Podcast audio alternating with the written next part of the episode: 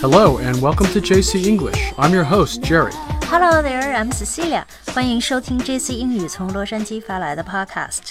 Today we're going to start a new series called Term of the Day, in which we will teach you a new word or expression in five minutes or less. 对，今天我们开启一个新的栏目，叫洛杉矶口语训练营。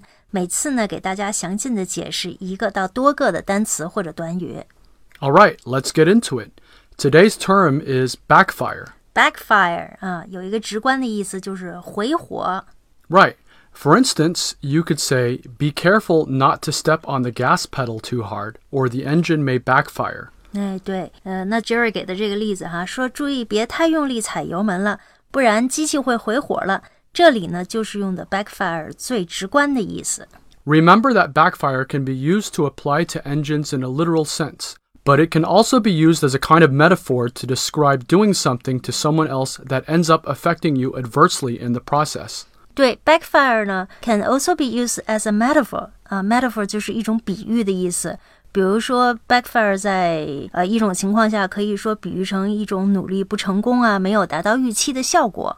Yeah, most often, backfire means when you do something that has the opposite effect of what you intended. 嗯，那所以这里呢，backfire 还有一个意思就是适得其反的意思哈。那 Jerry，你给我们举个例子吧。 Okay, for instance, you could say he wanted to make us look bad by spreading gossip, but his plan backfired when everyone thought he had crossed the line. 啊，那你给这个例子说，他想通过说我们的这个坏话，让我们看起来非常差劲哈。但是事与愿违，backfire，说每个人都觉得他太过分了。 这里呢，这个 backfire 的寓意呢，就是适得其反，呃，有点像这个搬起石头砸自己的脚的意思。 That's right.